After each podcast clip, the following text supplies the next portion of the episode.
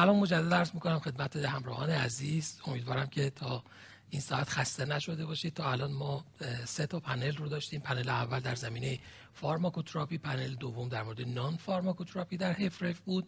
پنل سوم که دکتر ریاهی با همکاران اجرا کردن در مورد acute heart failure و ما اینجا وارد پنل چهارم میشیم در بیمارانی که EF بیشتر از 40 درصد دارن. همکاران می‌دونن که حالا تغییری که در تعریف heart failure ایجاد شد ظرف سالهای اخیر علاوه بر reduced EF که EF کمتر از 40 درصد بود یک mid-range یا حالا mildly reduced که EF 40 تا 50 و preserved که بالای 50 رو در guideline ها به تعریف heart failure اضافه کردن. هدف ما بررسی درمان در این دو گروه هست. البته تشخیص و درمان و follow-up این بیماران رو با هم صحبت خواهیم کرد.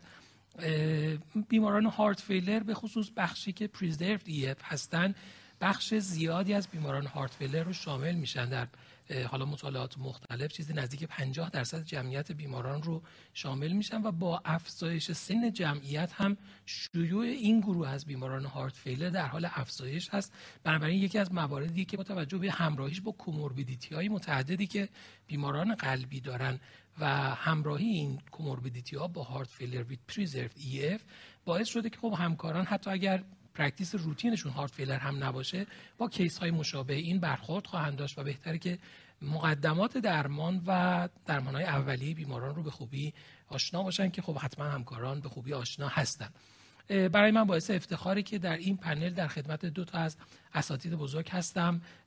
در کنار من خانم دکتر تقوی هستن fellowship heart failure از بیمارستان قلب شهید رجایی. خانم دکتر ممنونم که دعوت ما رو قبول کردید. خیلی ممنون. سلام عرض می‌کنم خدمت همه دوستان عزیز که الان در حال مشاهده برنامه هستن ممنونم از دعوتتون. خواهش می‌کنم.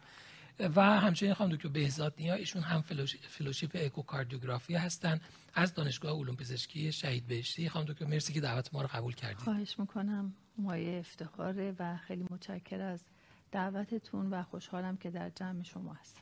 مرسی از شما. خب برای اینکه زمان رو بتونیم بیشتر استفاده بکنیم سریع وارد case اول میشیم. case اولمون شاید به عنوان یه history تیپیک برای بیماران این گروه یک خانم 72 ساله است با شکایت increasing dyspnea با functional class دو اومده. بیمار سابقه heart failure hospitalization رو 6 ماه قبل داشته.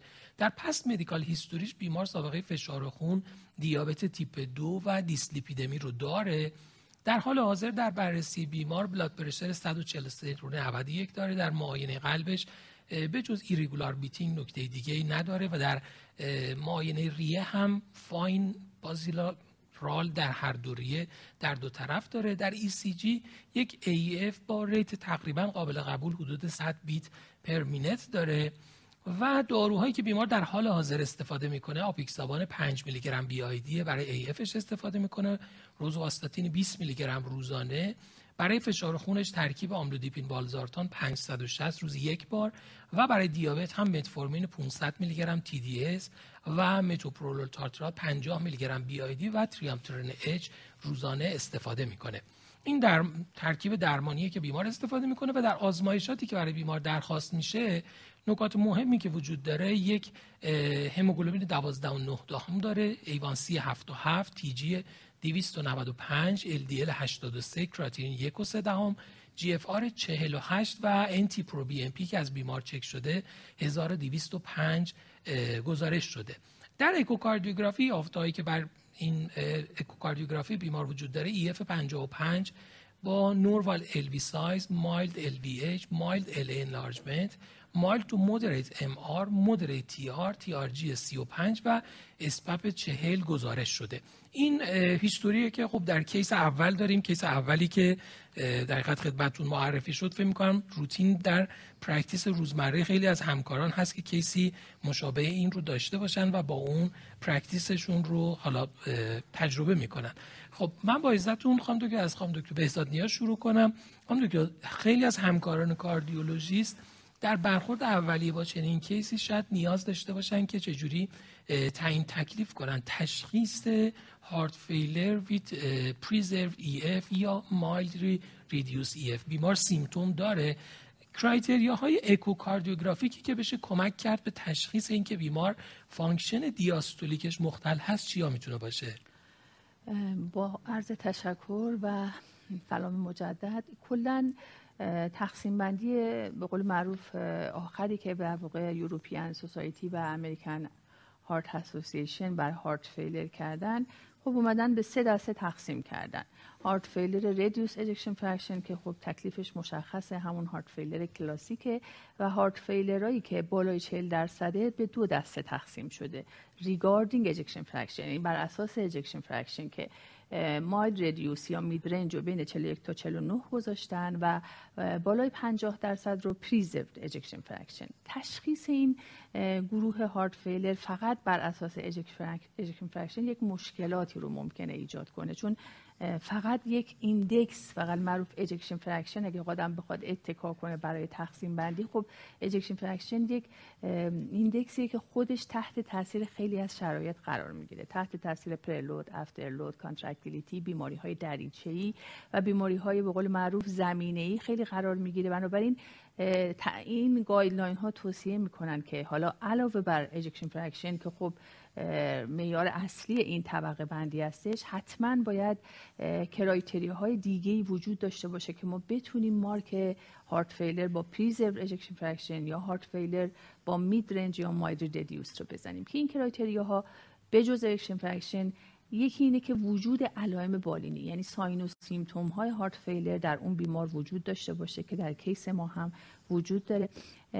از کارهای دیگه ای که هستش اینه که شما abnormal filling pressure رو بتونید توی اکوکاردیوگرافی اثبات کنید. یعنی abnormal diastolic dysfunction رو بتونید نشون بدید و می‌دونید که خود diastolic dysfunction یک spectrum ی داره grade بندی داره grade یک grade دو و grade سه که حالا خودش دو دسته میشه reversible و irreversible.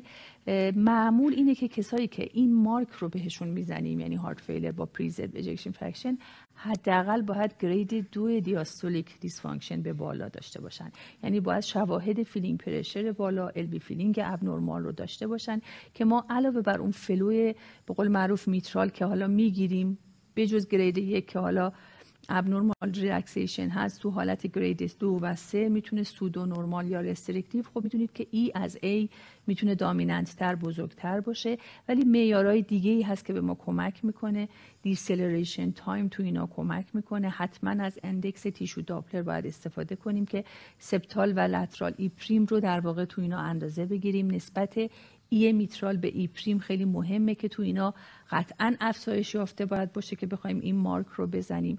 index های دیگه بزرگی دهلیز چپ هستش یعنی سایز و volume LA تو اینا اگه افزایش یافته باشه این یک مارکری هستش که در واقع مریض به سمت در واقع heart failure با mid-range یا preserved ejection fraction قرار می‌گیره. وجود pulmonary hypertension یعنی TR velocity شما بالای مثلا 3 و 4 متر در ثانیه باشه که فشار pulmonary مون رو حدودا مثلا باید 35 36 به بالا باشه.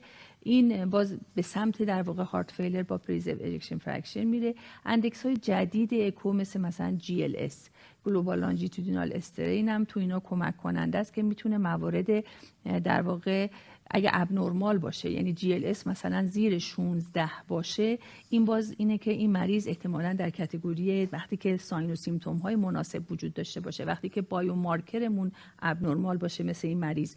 pro در واقع N-terminal BNP ش خیلی افزایش یافته بود. اینا به سمت این می‌بره که این مریض به سمت در واقع heart failure در preserved ejection fraction نکته مهمش اینه که AF نسبت به ریتم سینوسی باید این cutoff biomarker تون بالاتر باشه. چون خود AF یه مقداری می‌تونه این ها رو بالا ببره. بنابراین اون cutoff ی که برای AF یا تعیین میشه نسبت به ریتم سینوسی مقدارش بالاتره مرسی از شما. ممنون. خب اگر بخوایم حالا خیلی خلاصه مرور کنیم مطالب رو خب اولین نکته واقعا clinical symptom ه چون heart failure یه سندروم clinical ه. یعنی اولین نکته اینه که بیمار باید sign و symptom های compatible با heart failure رو داشته باشه. پله دوم اثبات اکوکاردیوگرافی که افزایش LV filling pressure و LA pressure ه که این نکته هم حالا در اکوکاردیوگرافی خانم دکتر فرمودن.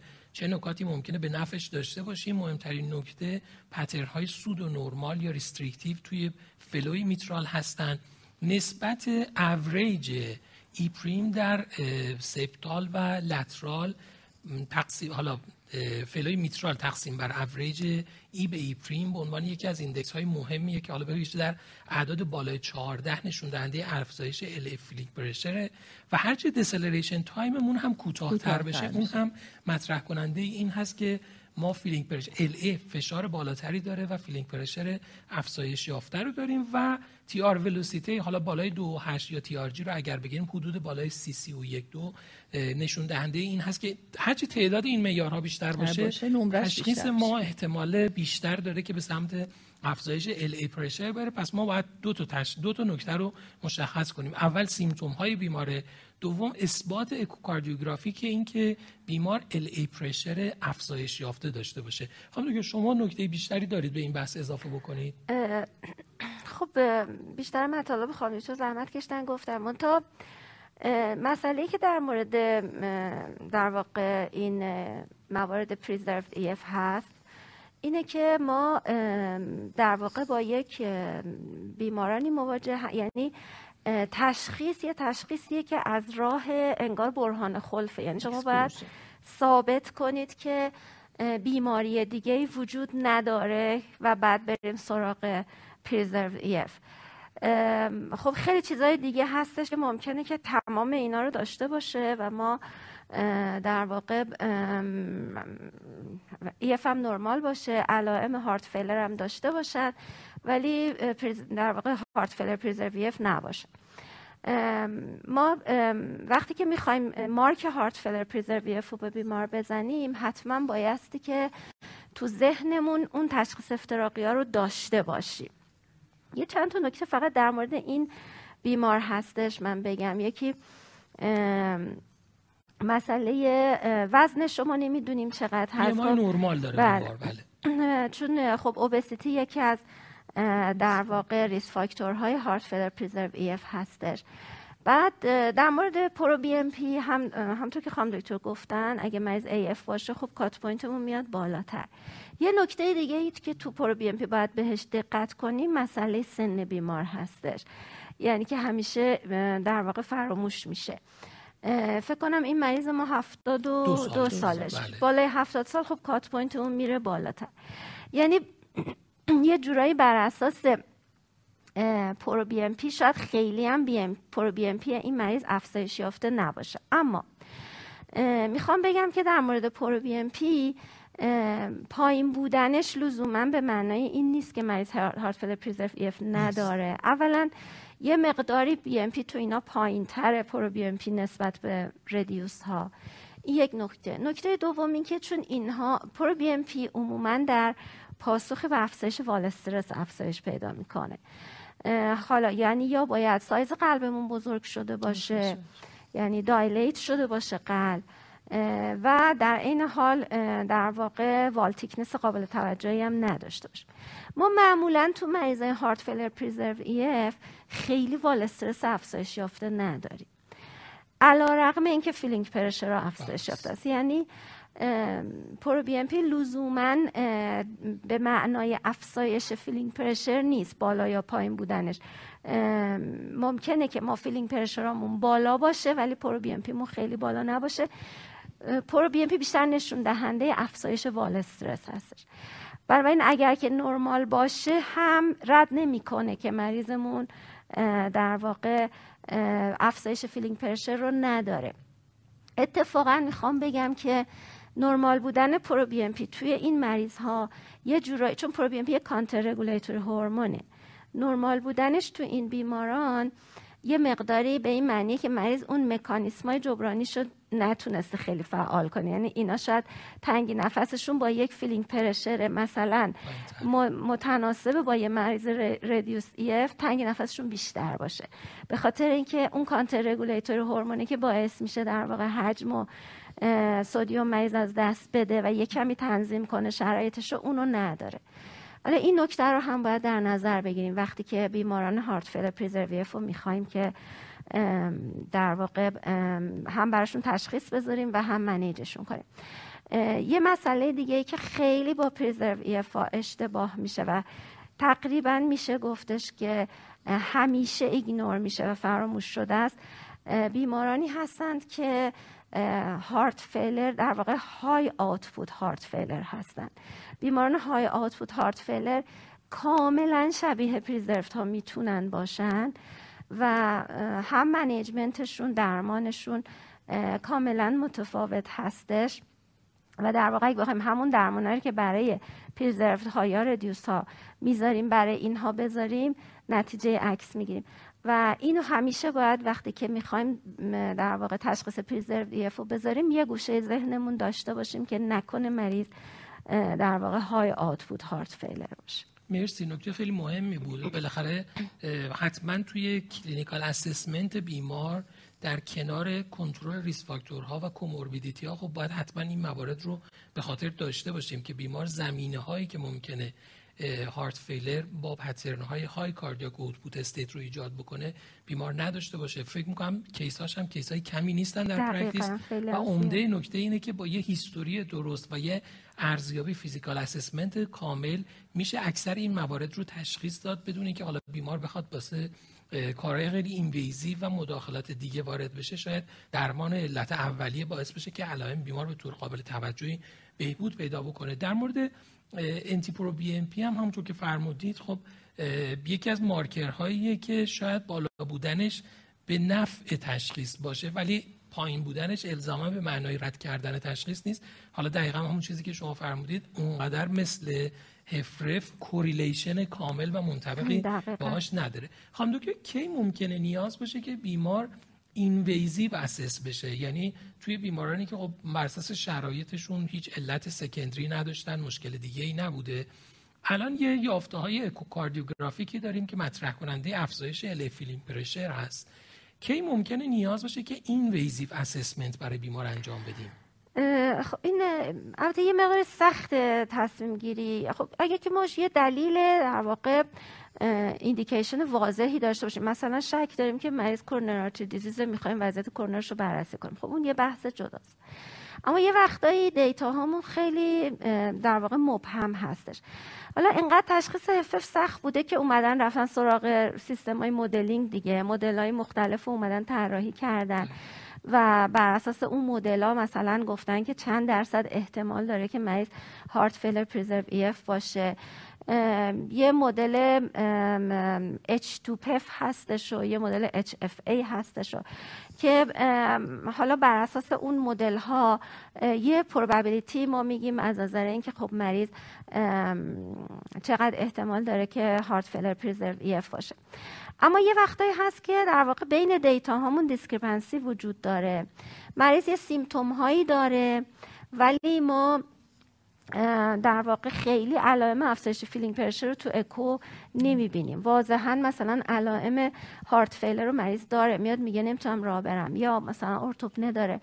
ولی نگاه می‌کنی می‌بینی اکوش خیلی چیزی پیدا نمی‌کنه یا برعکس مثلا یه علائم مبهمی داره ولی تو اکو شواهدی داره که مثلا خیلی به نفع heart failure preserved EF ه چون می‌دونیم خب در مورد اکوکاردیوگرافی خیلی کمک کننده است ولی در عین حال خب ما اینجا discrepancy هم خیلی از اوقات پیدا می‌کنیم تو اکو. اینجور مواقع در درجه اول سعی می‌کنیم با های provocative مثل مثلا stress echo یک کمی مشکل حل کنیم. یعنی مثلا اگه مریض خیلی علامت داره چون مریض heart failure preserved EF عموما cardiac output اشون خیلی کاهش یافته نیست. cardiac output اشون نرماله.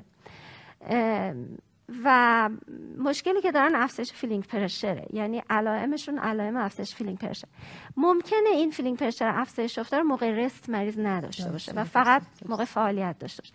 بعد وقتی ما میایم موقع اکو می‌کنیم موقع rest یه dysfunction قابل توجهی نمی‌بینیم. مثلا یه فقط یه impaired relaxation می‌بینیم. و بعد خیلی اوقات گزارش می‌کنن که مریض diastolic dysfunction قابل توجهی نداره. ولی مریض highly symptomatic یعنی میگه من راه میرم. دو سه قدم که راه میرم میگه نفسم تنگ میشه. خب این به نظر می‌رسه که اینا مریضایی که موقع فعالیت filling pressure شون افزایش پیدا می‌کنه. اینجور مواقع استرس در درجه اول میریم سراغ stress testing ها که خب stress echo بهترین بله. هستش. که آیا واقعا بله. diastolic stress که حالا خانم دکتر ان برام توضیح میدن. که خب اگر filling pressure موقع استرس افزایش پیدا کنه خیلی به نفع اینه که این مریض احتمالاً بله. باز اگر اینجا باز کمک کننده نباشه میشه رفت سراغ در واقع تکنیک های invasive مثل cath. اونتا تو cath هم باز ما با همین مشکل مواجه خواهیم شد. یعنی وقتی مریضی تو rest فعالی چیز نداشته باشه ما cath و موقع rest انجام میدیم دیگه. ممکنه واقعا filling pressure مون خیلی افزایش یافته نباش. اگر واقعا شک بالینیمون خیلی قوی باشه و بعد اگر واقعا شک بالینی قوی باشه و ما نگاه کنیم ببینیم که تو cath مون هم خیلی شواهد افزایش filling pressure رو نداریم که در واقع pathognomonic باشه. ممکنه مجبور شیم اونجا هم باز یه استرسی به مریض وارد کنیم. حالا یا leg raising می‌کنیم یا اینکه normal saline به مریض میدیم و ببینیم filling pressure مون چقدر افزایش. پیدا می‌کنه. که حالا اون معیارهایی هم که تو cath پیدا می‌کنیم خب خیلی کمک کننده هستش. حالا اگه فرصت باشه راجع به اون هم می‌تونیم صحبت بکنیم. مرسی خانم دکتر. من یه برگشتی داشته باشم سر بحث اکو. خانم که یه سری از case ها حالا مثل این case که یه MR داره یا باز همین case که AF داره توی تشخیص ارزیابی diastolic function شون یه ذره چالش خواهیم بله. داشت. چالش تو این موارد چیکار باید بکنیم؟ تو اینا شما از flow ی میترال که خیلی نمی‌تونین استفاده کنین البته خب deceleration time باز توی اونایی که diastolic dysfunction در زمینه AF دارن می‌تونه کوتاه بشه و این کمک کننده استش. average E به E prime که شما فرمودین باز کمک کننده است که اگه بالای 15 باشه حتی در ریتم AF نشون دهنده اینه که این LA pressure یا LV filling pressure شما بالا رفته هستش. و ولی خب نسبت به ریتم سینوس خب ما مشکلات بیشتری داریم. خیلی از همکارا اصلا در کسی که ریتم AF داره اصلا diastolic dysfunction رو گزارش نمی‌کنن. اصلا در بهش توی report ش چیز نمی‌کنن. ولی خب میگم این clue ها هستش که می‌تونه به شما کمک کنه. کم بودن در واقع خود E prime یعنی E prime کاهش یافته نسبت E به E prime بالای 15 deceleration time کوتاه یا isovolumic relaxation time کوتاه اینا همه کمک کننده اینه که filling pressure بالاست. همونجور که خانم دکتر گفتن اگر conclusive نباشه شما می‌تونید diastolic stress test کنید. تو rest اینا در واقع شواهد abnormal filling pressure ندارن ولی وقتی که exercise می‌کنن هم symptom براشون ایجاد میشه و هم اون شواهد یعنی E به E prime شون قطعا میره بالای 15 ممکنه که TR شون در واقع در حالت rest کمتر باشه و در exercise ، TR velocity افزایش پیدا می‌کنه که این با symptom ها چون همزمان هستش خیلی تشخیص رو در واقع قطعی تر می‌کنه. یعنی ما کمتر فکر می‌کنم نیازمند این میشیم که بریم به سمت cath و invasive مگر اینکه حالا موارد خیلی نادر باشه یا مسائل research در واقع باشه. و در مورد MR چی؟ MR هم باز همون pitfall البته MR mild to moderate نه.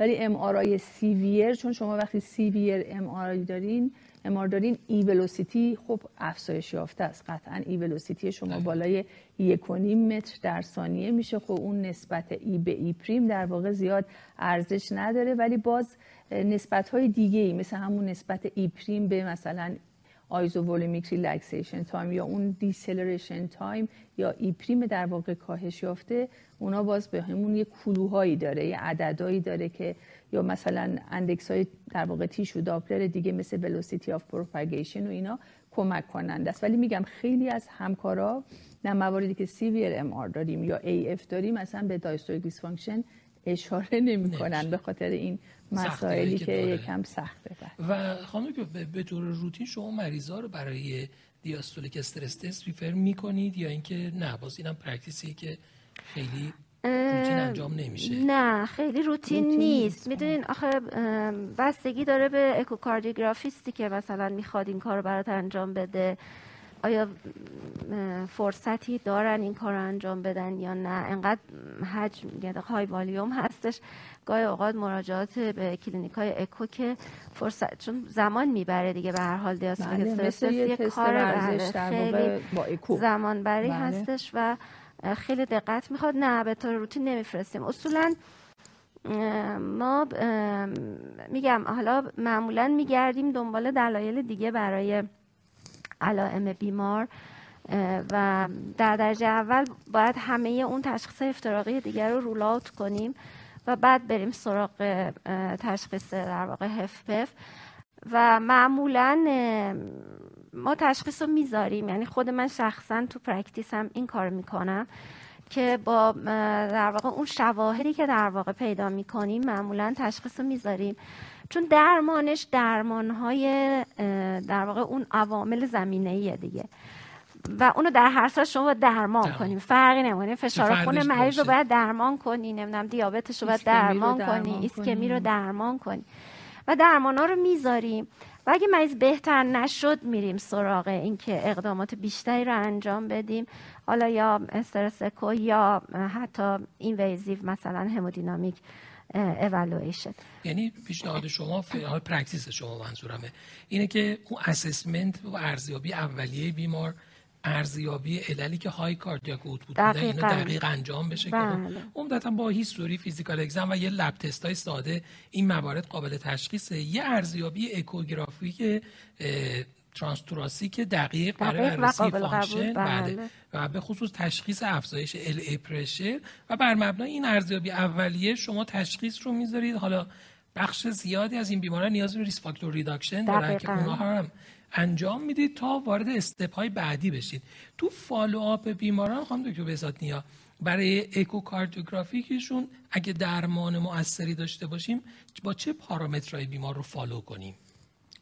روتین یعنی بخوایم اکو آره. کنیم معمولا اکوکاردیوگرافی روتین تو اینا ما انجام نمیدیم همونجور که خانم دکتر احتمالا می‌دونن وقتی شما میایین درمان ها رو بر اساس guideline شروع می‌کنین اگر ببینیم که مریض مثلا فرض کنید که علائمش حالا به سمت بدتر شدن یا به سمت بهتر شدن؟ چون می‌دونیم که اینا یه تیفی هستن که مثلا اون نوع mid range یا mildly reduced هم می‌تونه به سمت ردیوس بره هم بیاد به سمت در واقع پریزر بره. اگه با درمان هایی که ما میدیم ببینیم که این داره به قول معروف تابلوش جابجا میشه میره به سمت این کتگوری پایینتر یا بالاتر خب مجبور هستیم که این اکومون رو تکرار کنیم.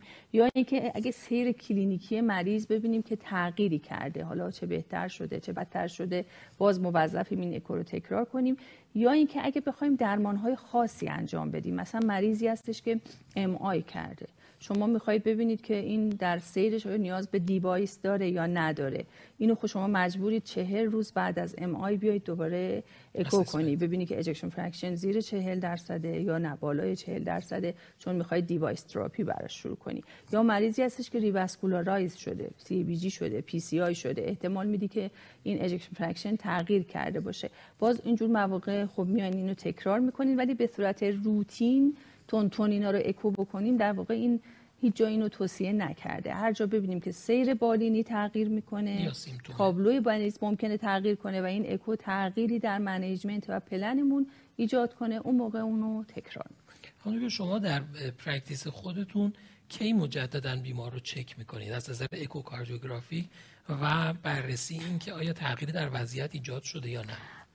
منم کاملا با خانمتون موافقم. ببینین ما اصولا مبنامون در واقع سیر بالینیه. یعنی اینکه کلینیک مریضه.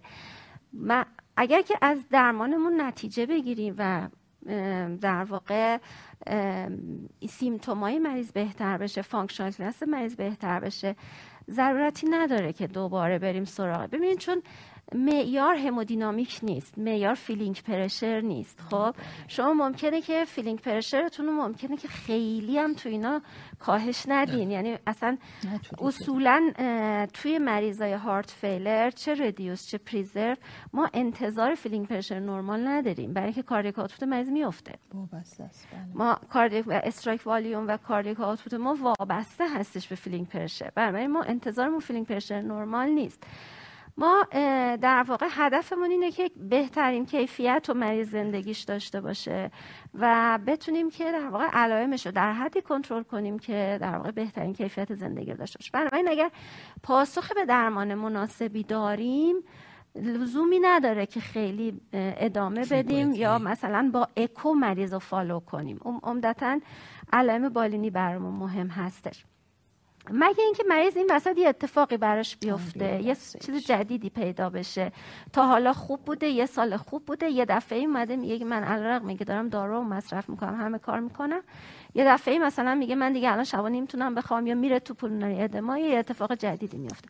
اون موقع خب چرا ممکنه بفرستیم برای اکو؟ شاید یه چیز جدیدی پیش اومده یه ام آری شده یا نمی‌دونم فلیل میترالی شده یه چیزی شده که حالا مریض رو از این شرایط خارج کرده و دکامپنسیتش کرده مرسی از شما حالا بحث رو دوستان اگه علاقه داشته باشن فکر می‌کنم یکی از بخش خیلی مهمی که ما تمام پاتوفیزیولوژی که در دوره پزشکی عمومی خوندیم بله، رو بله.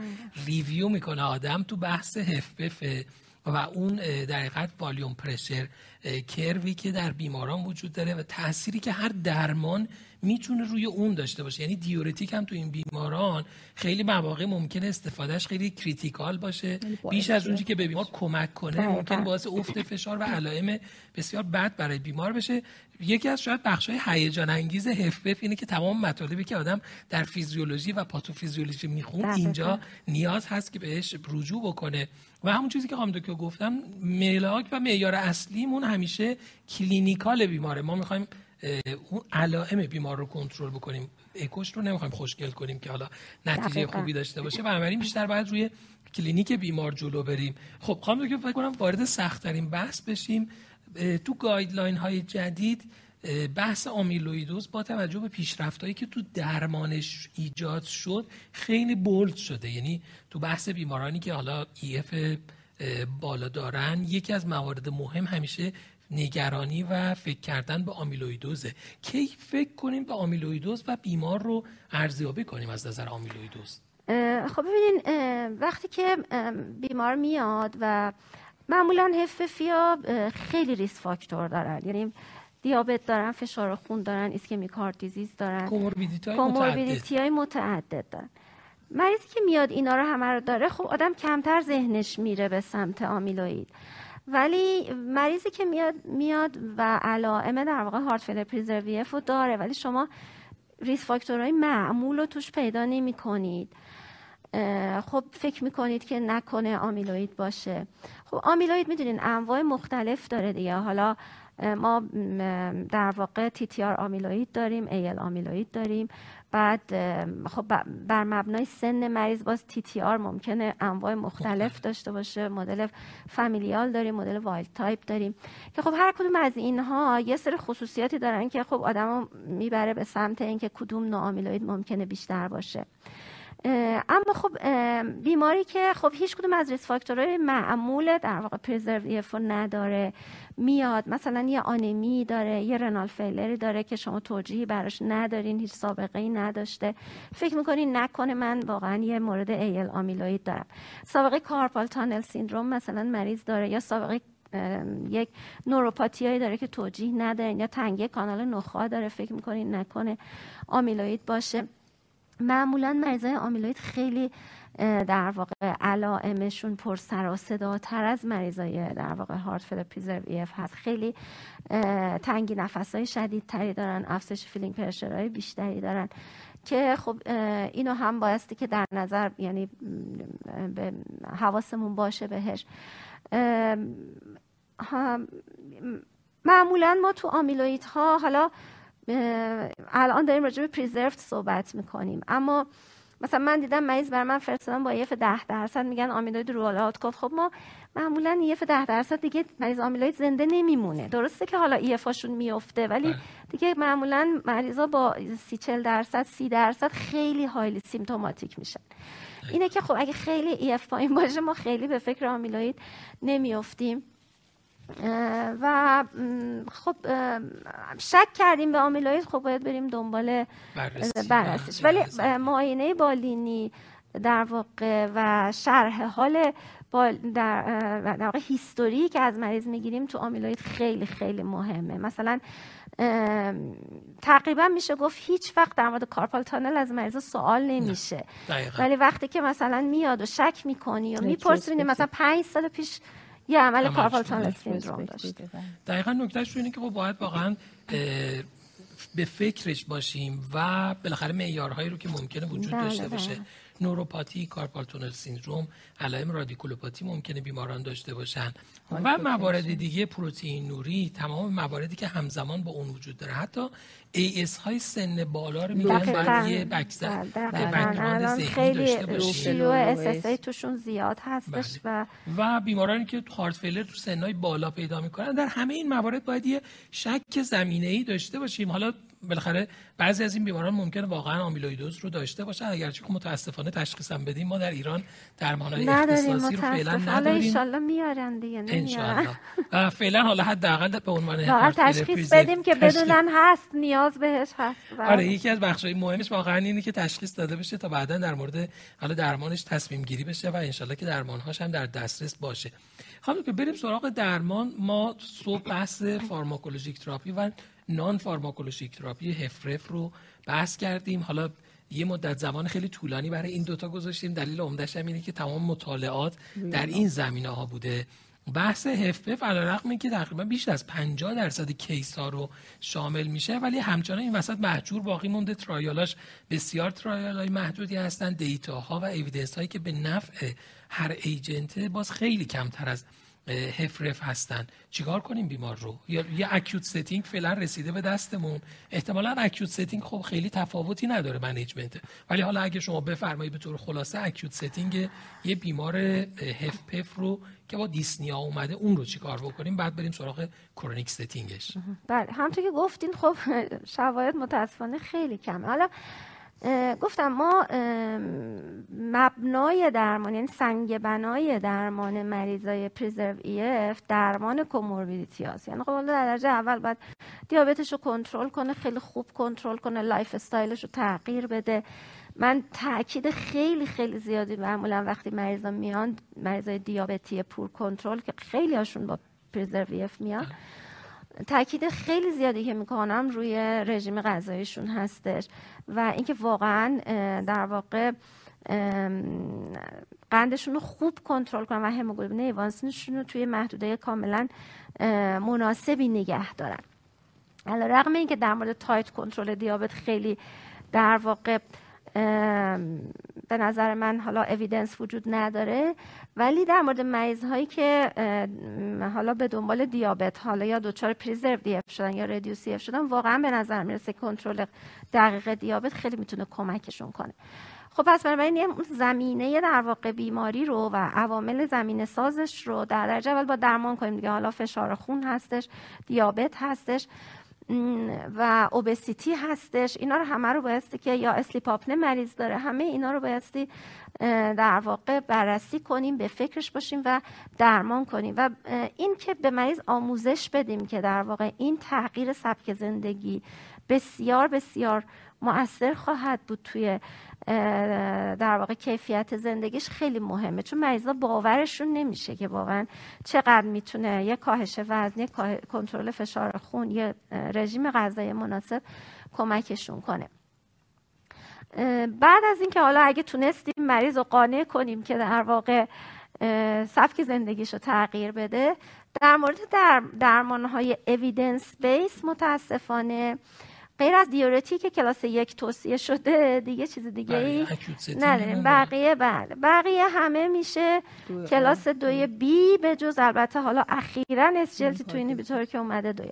تو در مورد diuretic همون مطلبی که شما هم اشاره کردین و همون اول گفتم مواظب باشیم که در واقع stroke volume مریض رو نندازیم و cardiac output ش رو نندازیم. به خاطر اینکه ممکنه که اگر ما cardiac output یعنی خیلی filling pressure رو بخوایم بیاریم در محدوده نرمال cardiac output مریض بیفته. یه در واقع باید بگردیم و یه filling pressure optimal برای مریضمون پیدا کنیم و بر اساس اون در واقع جلو بریم. خب اگر موافق باشید یه چند دقیقه استراحت کوتاهی داشته باشیم. مجددا برمیگردیم بحث رو با ادامه درمان medical بیماران HFpEF با هم مرور می‌کنیم. خب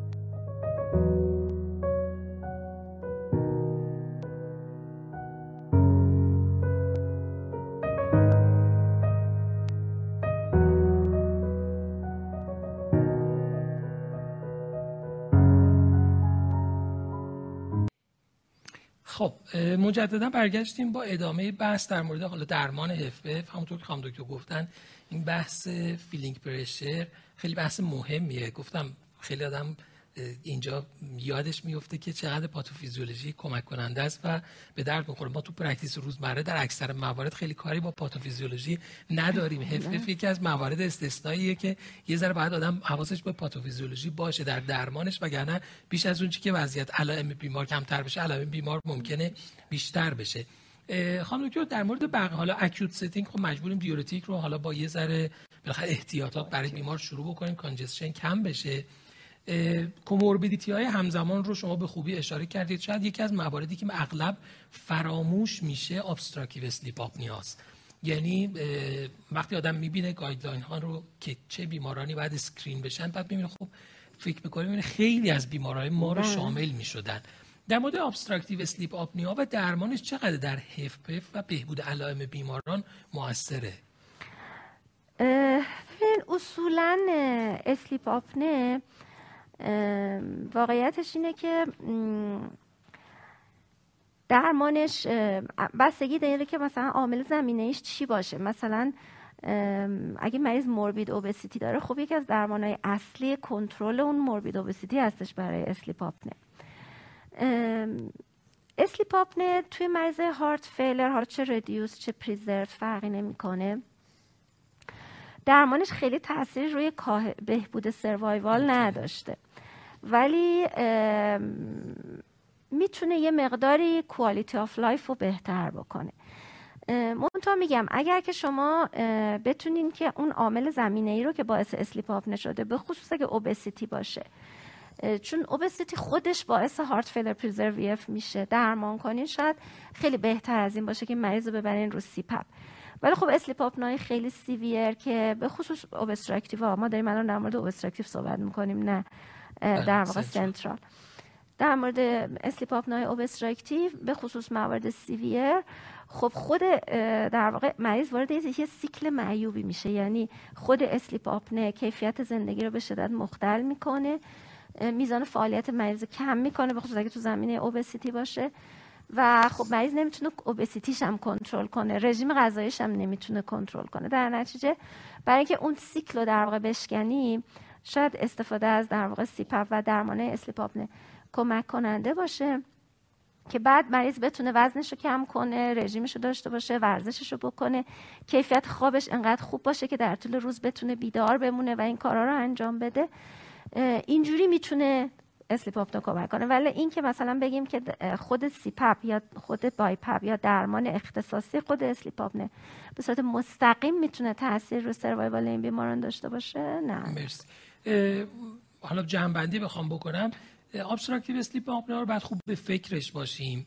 یه history از بیمار هم همراهان بیمار در این مورد اینکه بیمار snoring داره بله. یا نداره. یه نگاه به گردن بیمار که این short neck دور گردن به خصوص بیمارانی که دور گردنشون چربی زیادی دارن. حتی بعضی از منابع میگن دور گردنی که بیشتر قطر دور گردن بیشتر از 42 باشه 42 سانتی متر باشه این بیماران باید یه بررسی اولی از نظر obstructive sleep apnea بشن. یکی از علل مهم uncontrolled hypertension obstructive sleep apnea است یکی از زمینه های بسیار مهم HFpEF hypertension uncontrolled یعنی اینا یه مجموعه هستن که حتما باید به فکرش باشیم و درمان مناسب براش داشته باشیم. حالا متدهای ambulatory برای screening obstructive sleep apnea هست اگرچه که استاندارد تشخیصش polysomnography بیمار باید بررسی دقیق و کامل بشه و باز بعد از اون درمان بخش زیادیش معطوف به کنترل وزن بیماره به خصوص که تاثیر قابل توجهی به نسبت همه مداخلات دیگه کاهش وزن روی کنترل obstructive sleep apnea می‌ذاره. و در نهایت خب با کنترل فاکتورهای مثل فشار خون حتی می‌تونه به بهبود علائم heart failure بیمار کمک کنه. اگرچه به قول دکتر خب روی mortality در مطالعات تاثیر قابل توجهی درمانهاش نذاشته. حالا که این بیمار بیمار دیابتیک هست. درمان دیابت رو متفورمین رو داره دریافت می‌کنه. ولی مطالعات جدید درمانهای جدید دیابت از جمله SGLT2 inhibitor ها رو به عنوان تقریبا اولین درمانی که level of recommendation بالایی داشت وارد درمان کرده. در مورد این بیمار چطور؟ چون بالاخره این داروها جز داروهایی هستن که یه مقدار diuresis رو هم افزایش میدن. بله concerning هایی که در مورد استفاده از SGLT2 inhibitor در این بیماران داریم چطور است؟ ببینین SGLT2 inhibitor ها همونطور که گفتین در واقع همین اخیرا هم اومد تو guideline در واقع ACC یعنی حتی تو guideline بله ESC نیومده هنوز. تو guideline در واقع آها اومد و class recommendation ش هم اومد بالا. یعنی دوی A شد. برخلاف اینکه اونایی دیگه همه دوی B هستن بله. این دوی A شد. ما تنها درمان در واقع comorbidity ها فشار خون و diuretic رو داریم کلاس یک بقیه دوی B بودن. ولی SGLT2 inhibitor بعد از اون مطالعه در واقع EMPEROR-Preserved اومد توی در واقع guideline و با کلاس دوی A اومد. که دلیل اینم که اومد تو guideline یعنی نتایج مطالعه به این صورت بود که time to hospitalization در واقع composite end point time to hospitalization و mortal cardiovascular death کم می‌کرد که عمدتا به خاطر همون time to hospitalization بود. یعنی cardiovascular death ش خیلی significant در نیومد. ولی با وجود این خب اومد توی چیز. همونطور که گفتین.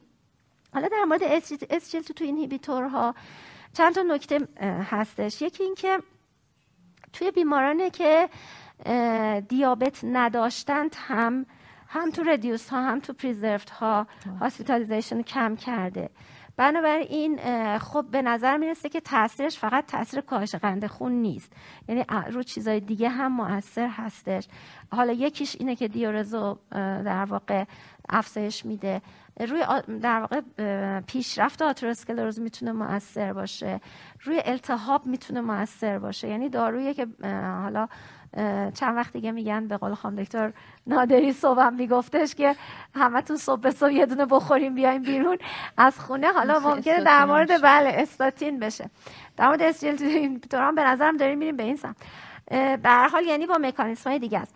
یه مسئله دیگه حالا من چند وقت پیش مطالعه داشتم می‌کردم در مورد دیابتیک کاردیومیوپاتی یه نکته جالبی که تو مطالعات SGLT2 هست اینه که توی مریضای هارت فیلری که دیابت ندارن هم heart failure hospitalization کم کرده. تو مریض های دیابتی که heart failure ندارن هم heart failure hospitalization کم, کرده. یعنی تو هر دو تا گروه یعنی به نظر مثل شاید توی diabetic cardiomyopathy هم می‌تونه موثر باشه. به حال دارویی که الان کلاس دوی A هستش یعنی تو این مریض به نظرم خوبه که براش شروع بکنیم. مرسی از شما. دقیقا اخیرا هم هفته پیش مطالعه DELIVER رو داشتیم. این بار در مورد داروی dapa مطالعه EMPEROR-Preserved رو خانم دکتر گفتن. در زمانه در, در مورد داروی empa بود و در مورد dapa هم باز با همین design و طراحی مطالعه رو داشتیم. حالا یه مختصری تفاوت در این بود که این بار در مورد داروی dapa بیماران mildly reduced یا minimally reduced رو هم وارد کرد و EF 40 تا 50 درصد رو و باز نتایج تقریبا مشابه empa بود و میزان قابل توجهی کاهش در heart failure hospitalization رو داشتیم و شاید guideline European guideline بر European recommendation از دو A هم بتونه بالاتر. ببره با توجه به نتایج بسیار قابل توجهی که در مطالعات بزرگی که در این زمینه وجود داشته ایجاد کرده. خانم دکتر بیمار AF و همزمانی AF با HFpF هم قابل توجهه. بله. در این زمینه چه concerning هایی داریم؟ به خصوص در مورد management بیماران AF یعنی بعد جزء AF ش target heart rate مون و بقیه درمان هایی که حالا در مورد AF مد نظر هست. در مورد AF واقعیت اینه که حالا اینکه ما این مریض رو اگه حالا با یه تابلوی حادی مواجه بشیم مثل بقیه AF ها خب باید بریم سراغ cardioversion و rate control و اینها. اما در مورد اینکه حالا یه مریضی با یه همچین تابلوی اومده و AF اینکه بریم سراغ rhythm یا rate control باز هنوز خیلی در واقع ارجحیتی برای rhythm قائل نیستیم. و معمولا میشه هر دو تا در واقع استراتژی رو پیش برد ولی می‌تونیم بریم سراغ rate control مریض. فقط نکته ای که در مورد rate control باید حواسمون باشه در مورد این مریض ها و حالا فرقی نمی‌کنه. اگه خواستیم beta blocker به یه مریضی که sinus rhythm باشه بدیم هم تو مریض heart failure preserved باید مواظب باشیم که همونطور که اینا وابسته به filling pressure cardiac output شون و stroke volume شون یه جورایی fixed stroke volume ن. یعنی cardiac output شون هم وابسته به heart rate ه اینه که ما خیلی هم ممکنه که نتونیم heart rate اینا رو بندازیم و اگر heart rate اینا خیلی بیفته پایین و بیاد در محدوده نرمال ممکنه موقع rest علامت نداشته باشن ولی موقع فعالیت چون نمی‌تونن heart rate رو ببرن بالا و برای افزایش cardiac output شون وابسته به heart rate هستن ممکنه که مریض علائم low output و موقع فعالیت پیدا کنه و تحمل فعالیت نداشته باشه. در مورد کنترل در واقع heart rate شون مثل بقیه موارد AF یعنی در درجه اول با beta blocker شروع می‌کنیم. و اگه جواب نگیریم خب می‌تونیم بریم سراغ داروهای دیگه مثل مثلا آمیودارون حالا در مورد دیگوکسین تو مریضای heart failure preserved EF چون یه ذره مورد بحثه ولی خب اگر جواب نگیریم می‌تونیم آمیودارون رو قطع کنیم مثلا حالا دیگوکسین هم استفاده کنیم. ولی در درجه اول خب beta blocker انتخابمون هستش. منتها خیلی اصراری به اینکه heart rate اینا رو در مثل heart failure reduced EF بیاریم پایین. ممکنه نداشته باشه. پس beta blocker حالا عمدتا حالا تو زمینه AF و برای کنترل rate اونم نه برای tight control rate شاید یک lenient rate control بله. کوچیک داشته باشه. این case با حالا heart rate شاید صد خیلی عدد غیر قابل قبولی نباشه. بله. مگر اینکه موقع فعالیت خیلی heart rate ش بره بالا. مگر اینکه بله این بستگی داره. مثلا اگه می‌بینی مریض میاد میگه تحمل فعالیت نداره. و بعد ما یه بالاخره وقتی تحمل فعالیت نداره مجبوریم یه استرس تست مریض رو بکنیم. به تو استرس تست می‌بینیم مثلا یه دفعه هارت ریتش میشه 180 تا با یه ذره فعالیت یا 150 تا. اون موقع بعد داره دوز دارو رو ببریم بود ولی با ریکامندیشن های پایینتر می‌تونیم واسه بیمار آرنی استفاده بکنیم بله. به خصوص اونایی که حالا یه ذره به سمت پایین تر اعداد اف هستن. بله. هرچه پایین تر باشه باز اونجا یه ذره ریکامندیشنش بر اساس مطالعات جدید بیشتره. ای ها هم باز با ریکامندیشن های کلاس پایین به صورت بله. خیلی سلکتد و همه داروهای ردیوس و آره. بله. هم در واقع راس اینهیبیشن به بلاکر ای. با کلاس دوی بی به همه می‌تونیم بدیم در مورد آرنی و در واقع مقایسه آرنی با بقیه راس اینهیبیتورا یه مطالعه فکر می‌کنم پاراگون بود نه؟ بله بله مطالعه اولی مطالعه پاراگون بود که اومد اینا رو با هم مقایسه کرد توی رنج وسیعی. خب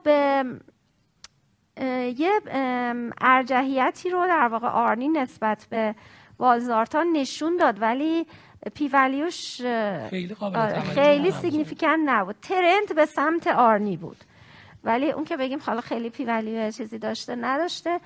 حالا توی guideline آها یه ذره دوتایی رو زده دوی B ولی ARNI رو اول آورده بله. یعنی اصلا به استناد همین مطالعه هم در حقیقت FDA approval گرفتن. برای, بله. برای این دارو در آمریکا با indication استفاده از علی‌رغم اینکه خب عمدتا نتایج در subgroup آنالیزا و در شرایط خیلی خاص بود آره به خصوص subgroup آنالیزا خیلی مهم بود. یه نکته ای که در مورد در واقع ARNI هست اینه که وقتی اومدن از در واقع تو همون مطالعه از طیف پایین EF تا EF 60 درصد رو داده بودن به مریضا دیگه. در واقع تا از تا EF 40 درصد زیر 40 درصد خیلی نتایج dramatic بود. ولی از 40 تا 60 درصد هم باز هم نتایج مفیدش دیده شده بود. منتها خب کمتر. شده بود. و به خصوص subgroup آنالیزا خیلی مهم بود. مثلا تو خانوم ها ARNI خوب بود. و توی سن بالای 75 به خصوص چون ما توی افراد مسن معمولا تو تمام این مطالعاتی که مربوط به heart failure هست مسنا حذف شدن. و عملا هیچ مطالعه و evidence ی برای آدمای مسن نداریم بجز مطالعه SENIORS که حالا nebivolol و دادم بهشون. هم تو reduced ا هم تو preserved ولی در مورد در واقع بالای 75 سال برای ARNI evidence داریم که خب خوب بوده. و خانم دکتر در مورد exercise training حالا یکی از مواردی بود ما صبح در بحث HFrEF خیلی مفصل در موردش صحبت کردیم. در مورد هفرف چطوره؟ استفاده از exercise training به عنوان بخشی از cardiac rehabilitation بیماران HFpEF خیلی خوبه. ببینین کلا یکی از در واقع درمان های اصلی مریض های heart failure preserved EF lifestyle modification. خب ورزش یکی از در واقع مبانی lifestyle modification هست. یعنی که ما حتما حتما توصیه می‌کنیم بیماران فعالیت داشته باشن. حتما حتما توصیه می‌کنیم یه زندگی sedentary نداشته باشن. طبیعتا وقتی یه مریضی این همه risk factor داره بهتره که فعالیتش در درجه اول یه supervised در واقع training باشه. پس ما به همه مریضا توصیه می‌کنیم که حتما exercise training داشته باشن. بر مبنای در واقع تواناییاشون حالا اگه بتونه یه فعالیت کامل داشته باشه نتونه مثلا مشکل حرکتی داشته باشه. بالاخره هر عضله‌ایشو که بتونه ازش کار بکشه فایده داره براش و مفید خواهد بود براش. برای ما rehabilitation بله به نظر من خیلی خوبه و توصیه می‌کنیم و روی در واقع quality of life مریض ها significantly تاثیر می‌ذاره. و در مورد بیمارانی که حالا امکان دسترسی به supervised exercise program رو ندارند.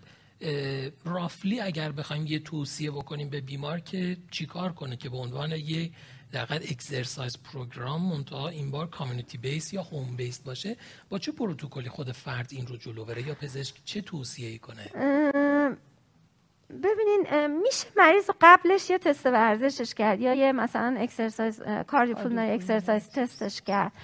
و بر مبنای اون یه مقدار توصیه هایی به مریض کرد. یا مثلا میشه resting heart rate ش رو مثلا اندازه بگیره مثلا بگه انقدر فعالیت کن که یه حدود مثلا 20 تا resting heart rate ت بیاد بالاتر. ولی خب من معمولا تو practice خودمون به مریضا توصیه می‌کنم که حتی اگه نمیتوننم بیان یه جلسه یا دو جلسه یه cardiac rehab حداقل یه جلسه ای رو بیان که ما یه کمی دستمون بیاد که این مریض چه میزان فعالیتی می‌تونه بکنه. و قبلش هم معمولا اگه مریضا به خصوص نتونن بیان ریهب یه استرس تست براشون انجام میدیم. و بر مبنای اون یه مقداری بهشون مثلا میزان فعالیت و اینا رو توصیه می‌کنیم که چقدر باشه. اگر واقعا امکانش باشه به قول شما حتی یک یا دو جلسه به خود بیمار هم یه تخمینی از بله. تواناییش میده. ولی واقعیتش اینه خب در خیلی از شهرستان اصلا چنین امکاناتی در دسترس نیست. باز توصیه‌ای که شما دارید استفاده از یه تست ورزشه برای اینکه ما دستمون بیاد که بیمار چقدر توانایی داره خودش هم یه concept ی داشته باشه از تواناییش و moderate نهایتا moderate intensity exercise رو برای بیمار توصیه کنیم که به طور منظم روزانه داشته باشه. حالا بر اساس توانایی و تحمل بیماران مطالعات مختلفی در این زمینه هست. حالا مطالعه اکشن شاید به عنوان بزرگترین مطالعه این زمینه سه بار در هفته یعنی تقریبا یک روز در میون بیمار سی دقیقه ورزش می‌تونه داشته باشه. اون پروتکل بیمار مطالعه اکشن عمدتا بر مبنای supervised exercise program بوده. برای 6 تا 8 جلسه و بعد از اون ترکیب در supervised و home exercise و بعد از 16 جلسه transition کامل به home-based exercise بوده. خب متاسفانه امکاناتش رو ما در اغلب مراکز تو کشورمون نداریم و مواردی هم که امکاناتش رو داریم متاسفانه compliance خیلی مناسبی از بیماران برای شرکت کردن تو برنامه ها رو نداریم. کما اینکه در خود مطالعه اکشن هم در follow-up ش بعد از سه سال دیده بودن که از recommendation 120 دقیقه در هفته فقط بیماران بهترین حالت 50 دقیقه در هفته رو انجام می‌دادن در حالی که خب واقعا تاثیر قابل توجهی داره به خصوص در کاهش heart failure hospitalization و symptom های بیمار. اگرچه روی mortality شاید تاثیر خیلی قابل توجهی نباشه تاثیرش هم کوتاه مدت بوده دیگه به خاطر همون آره به خاطر اینکه مریضا بعد از اینکه ولشون کردن به حال خودشون برگشتن سر اون برنامه بله. قبلیشون درنچه اون فوایدی که داشته. یعنی اون نتایجش کوتاه مدت بوده. دراز مدت که برگشتن بعد آخر سرش دوباره خیلی تاثیر نداشته. بنابراین خب بحث ریهب خیلی اهمیت داره. باز صبح صحبت کردیم در مورد اجزای صحبت کردیم.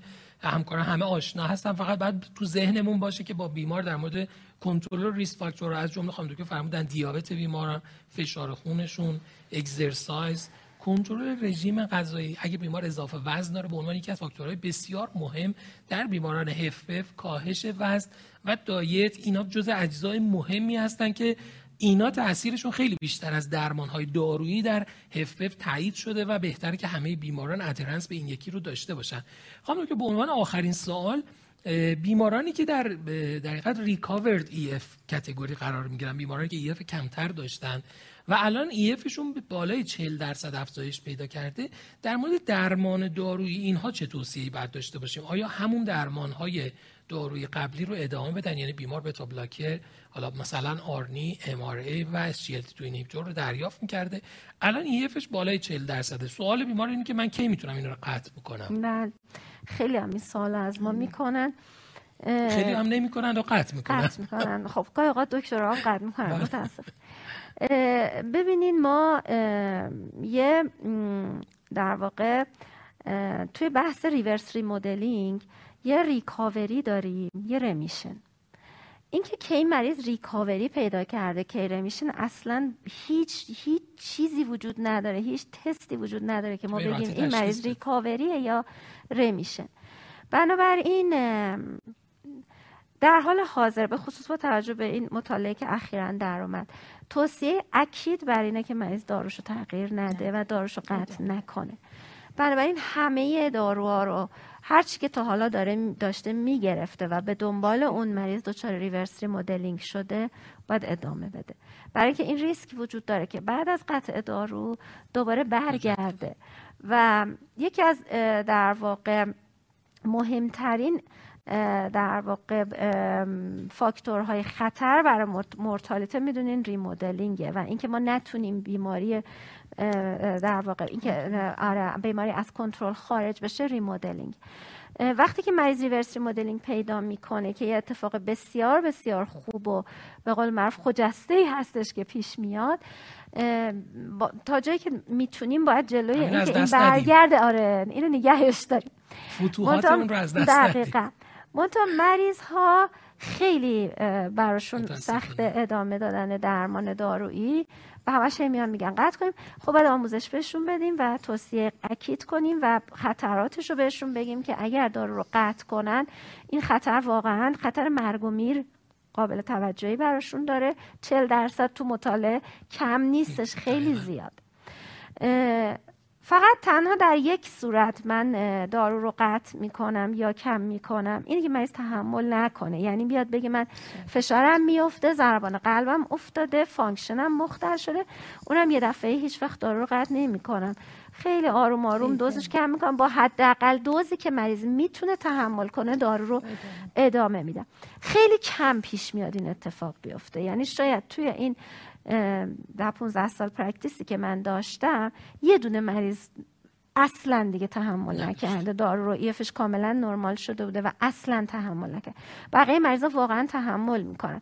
و همین که مریض داره دارو رو تحمل می‌کنه به این معنیه که به دارو نیاز داره. چون شما نگاه کنید آدم سالم رو شما مثلا بهش ACE inhibitor بدین یا beta blocker بدین یا MRA بدین نمی‌تونه تحمل کنه. فشارش میفته اذیت میشه اینا.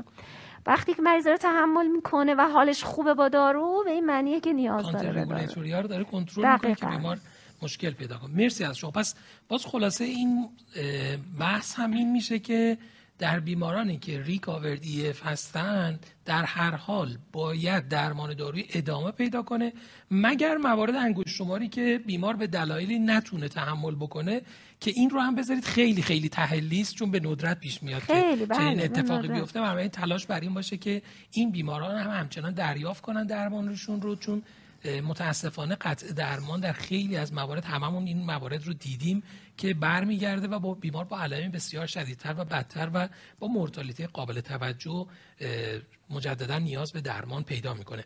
اگر موافق باشید ما یه استراحت کوتاه یکی دو دقیقه داشته باشیم. برگردیم برگردیم با کیس دوم و ادامه بحث.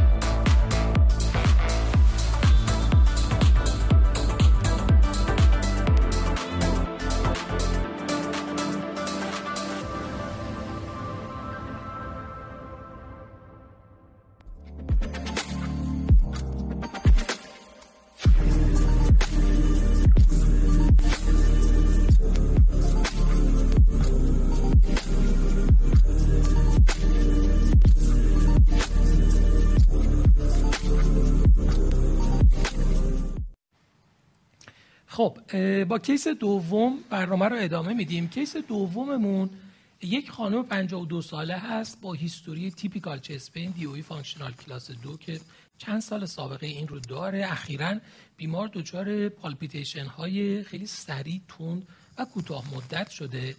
و history sudden cardiac death رو در خواهرش در سن 32 سالگی ذکر می‌کنه. بیمار occasional smoker سال گذشته کرونر آنژیوگرافی شده به خاطر علائمی که داشته که ظاهرا کرونر مشکلی نداشته در mid part LAD muscle bridge برای بیمار گزارش شده. در حال حاضر در physical exam فشار 121 رو 67 معاینه طبیعی قلب و ریه داره و در ECG هم normal sinus rhythm با heart rate 78 و در anterior lead ها T wave inversion رو داره. بیمار در حال حاضر پروپرانول 10 میلی گرم BID داره استفاده می‌کنه. در lab test هایی که همراه داره نکته خیلی غیر طبیعی دیده نمیشه. حالا به جز یک شاید پری بقیه موارد نکته دیگه غیر طبیعی دیده نشده. در اکوکاردیوگرافی بیمار EF 55 درصد داشته. یک mild LA enlargement asymmetrical septal hypertrophy با maximum thickness یک و نیم و یک turbulent flow در LVOT داشته. maximum exercise ی که با mild exercise روی تخت برای بیمار داشتن سی بوده. بیمار یک grade دو LV diastolic dysfunction براش گزارش شده. pattern pseudo normal با E به E prime 14 و یک mild MR و بیمار moderate TR با sPAP 45 داره. در مانیتورینگ ECG هم که برای بیمار انجام شده یه اپیزودهایی از sinus تاکیکاردی وجود داشته شواهدی به نفع non VT و در حقیقت آریتمی های قابل توجهی مشاهده نشده.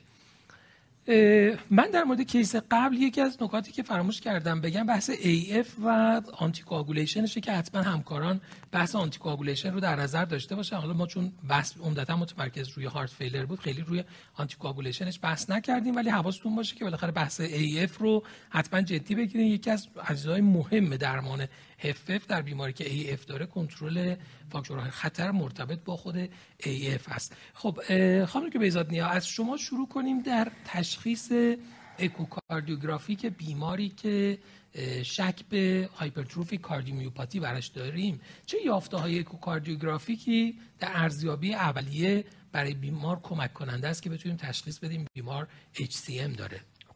کلا HCM یه entity هستش که خب اکو خیلی به ما کمک می‌کنه. در واقع نقش اول تشخیصی رو هنوز که هنوزه اکوکاردیوگرافی می‌زنه. حالا درسته که توی اینا EKG و در واقع یک شرح حال compatible هم خوب کمک کننده است. اکو توی مریضا در واقع افزایش ضخامت غیر طبیعی سپتوم رو نشون میده. حالا مال این مریض از یک و نیم سانت حالا بعضی بعضی reference ها مثلا از یک و سه یک و چهار هم میگن غیر طبیعی مخصوصا اگه asymmetric باشه یعنی سپتوم نسبت به posterior wall نسبت حدود همون یک و سه دهم تا یک و نیم داشته باشه.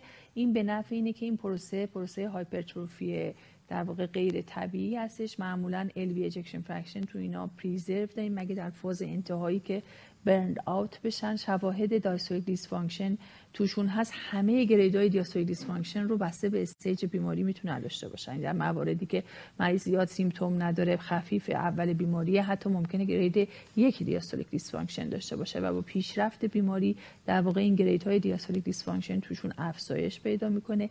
E prime یا tissue Doppler در واقع سپتوم که E prime تو اینا به شدت کاهش یافته است. یعنی این مقدار E prime ی که توی HCM هست نسبت به کسی که مثلا فشار خون داره و LVH ناشی از فشار خون داره E prime اینا به نسبت خیلی کاهش یافته تره. که این خودش اینه که مثلا در گاهی اوقات چون اینا pattern LVH شون حالا به ندرت ممکنه که شبیه فشار خونی ها concentric LVH هم داشته باشن. همشون اشه در واقع واضح ندارن ولی این E prime کاهش یافته تر نسبت به کسی که فشار خونیه این باز به نفع که این مریض مریض HCM نه مریض فشار خونی.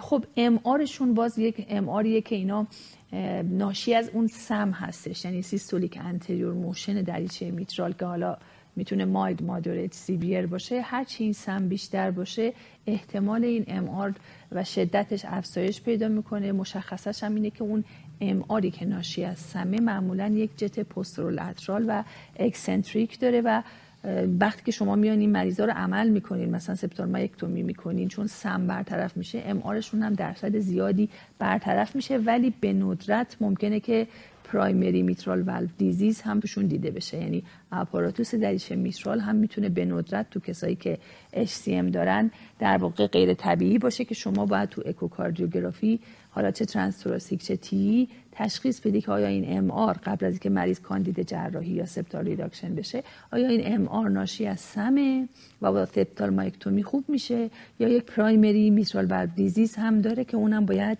اصلاح بشه. خب TR و فیزیولیک pressure بالا از تبعات در واقع diastolic dysfunction یه که اینا دارن. یه مسئله دیگه اون گرادیانی هستش که ناشی از سم توشون ایجاد میشه. توی guideline های جدید قبلا ها می‌گفتن که باید در rest بالای سی باشه توی provocation بالای پنجاه باشه. ولی تو آخرین guideline HCM که اومده گفته که اگه زیر پنجاه بود توی بررسی اولیه حتما باید شما provocative maneuver ها رو انجام بدید. حالا مثلا squatting بکنه بلند شه. یا اینکه مثلا یه عاملی که preload رو توشون کم بکنید که ببینید این بالای پنجاه میشه یا نه. یعنی دیگه اون عدد سی رو تاکید نکرده. گفته یه کاری کنید که ببینید اگه rest بالای پنجاست که هست. اگه نیست شما provocative maneuver رو انجام بدید که ببینید این بالای پنجاه میشه یا نه. اینا در واقع چکیده‌شه. حالا GLS و index های جدید در واقع strain و اینام تو اینا می‌تونه تغییراتی داشته باشه که در حوصله یک general cardiologist نیستش. مرسی از شما. پس شاید مهمترین نکاتی که وجود داره یکی این که همکاران دقت کنن که این extension hypertrophy به کجا تو چه حدی هست؟ بله. آیا به صورت asymmetric یا symmetrical ه؟ یا بعضا pattern apical داره بله، و بله. فقط apex رو obliterate کرده که خب میشه pattern apical H پس یکی در تعیین geography LV یه و محل درگیری در LV بخش دوم بررسی دریچه میتراله و دقت به jet میترال سم رو که خب با امود بر روی بله. در لول آنولوس دریچه میترال می‌تونیم مشخص کنیم که بیمار تا چه حد در حقیقت جابجایی به سمت anterior در leaflet میترال داره و مدت زمان attachment ش به سپتوم هم نشون دهنده بله. severity اون هست که کمک کننده است همونطور که خانم که گفتم ممکنه بیمار نیاز به septal reduction surgery پیدا کنه. در مراحل انتهایی که به اونجا هم می‌رسیم اونجا تعیین کننده است که بالاخره این دریچه هم باید ترمیم بشه یا اینکه مکانیسم septal reduction منجر میشه که بیمار LV2 ابستراکشنش برطرف بشه و اون Venturi effect ی که منجر به suction دریچه leaflet دریچه میترال به درون LVOT میشه برطرف بشه. دیگه نیازی به دستکاری دریچه میترال نیست. خب اغلب این بیماران درجاتی از diastolic dysfunction رو دارن بسته به شدت و پیشرفت بیماریشون و TR و نشون دهنده PAP و TR مون هم معمولا نشون دهنده پیشرفتیه که در diastolic dysfunction این بیماران ممکنه اتفاق بیفته.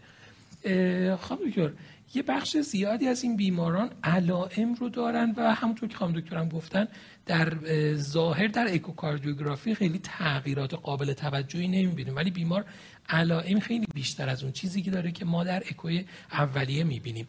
شما خودتون باز تست های provocative و stress test رو در این بیماران به طور روتین انجام می‌دید یا اینکه نه؟ باز بر مبنای clinical symptom ها تصمیم می‌گیرید. ببینید در مورد مریض در واقع HCM ما عموما اگر که گرادیان نداشته باشیم خیلی انتظار symptomatic بودن مریض رو نداریم. برای همین باید ثابت کنیم که مریض گرادیان داره و من خب provocative test رو توصیه می‌کنن که انجام بشه. همونطور که خانم دکتر گفتن. و حتما باید ببینیم که آیا در واقع به یک گرادیان بالای پنجاه می‌رسیم یا نمی‌رسیم. این نیستش که بگیم همینجوری مریض رو می‌ذاریم روی درمان چون اگر که مریض گرادیان نداشته باشه و highly symptomatic باشه باید باید بریم دنبال دلایل دیگه برای در واقع rule out symptom هاش پس شما پیشنهادتون اینه که اگر در rest نداشتیم باز حتما provocative test رو بله. حتما انجام بدیم دقیقا به خاطر اینکه management بله. خب حالا پس دو تا category پیدا خواهیم کرد یک category که LVOT obstruction نخواهند داشت در نهایت بررسی همون و یه سری گروهی که خواهند داشت این بله. موضوع رو. درمان اینا رو به چه ترتیب جلو بریم؟ اون گروهی که ندارند و اون گروهی که دارند. خب این مریضی که ما چند تا گروه داریم کلا دیگه symptomatic asymptomatic و بعد با LVOT obstruction و بدون LVOT سه گروه مختلف و حالا اول میریم سراغ symptomatic هایی که LVOT obstruction دارن. خب تو اینا در درجه اول درمان beta blocker. beta blocker های non-vasodilating و چیزی که حالا قبلا فقط guideline هم گفتم beta blocker. الان میگه non-vasodilating beta blocker. خب ترجیح هم معمولا beta blocker های non-selective non-vaso non-selective معمولا خب پروپرانول انتخاب خوبیه به نظر من. سراغ selective خیلی نمیری. بعد و با حد اکثر دوزی که مریض تحمل می‌کنه ما باید beta blocker رو به مریض بدیم. که مثلا بذاریمش رو 10 میلی BID کافی نیستش. یعنی باید دوز beta blocker رو تا جایی که مریض تحمل می‌کنه ببریم بالا. اگر که این تو این سیر حالا مریض کنترل شد که بهتر اگه نشد بعد باید بریم سراغ داروهای دیگه. در مورد calcium channel blocker ها جالبه که تو این guideline اخیر وراپامیل و کلاس یک گذاشته دیلتیازم و دوی A گذاشته. شاید بیشتر به خاطر evidence آره. چون کمتر استفاده ولی قبلا می‌گفتن beta blocker بدین. اگر که جواب نگرفتین وراپامیل add کنین یا calcium blocker add کنین نشد دیزوپرامید الان میگه نه beta blocker بدین جواب نگرفتین می‌تونین وراپامیل رو امتحان کنین. یعنی بتا بلاکر و وراپامیل با هم دیگه توصیه نمی‌کنه.